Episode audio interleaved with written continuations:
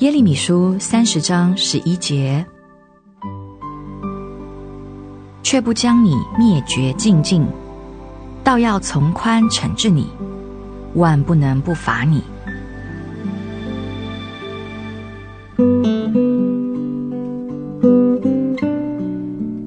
这是主向他的百姓以色列人所说的话。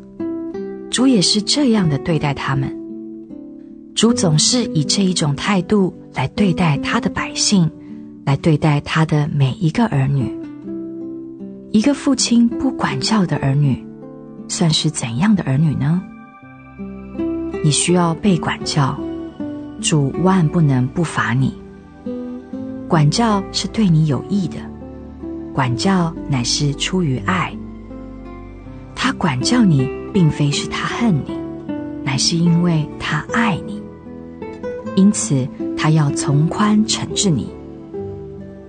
管教可能很严厉，但它是有限度的，他不会将你灭绝净尽，他不会叫你灭亡。当你顺服在主的手下。当主完成了他在你身上管教的目的，你将重建主的笑容。那时，你将在他的恩宠中欢欣。现在管教你的那一位，他也要安慰你。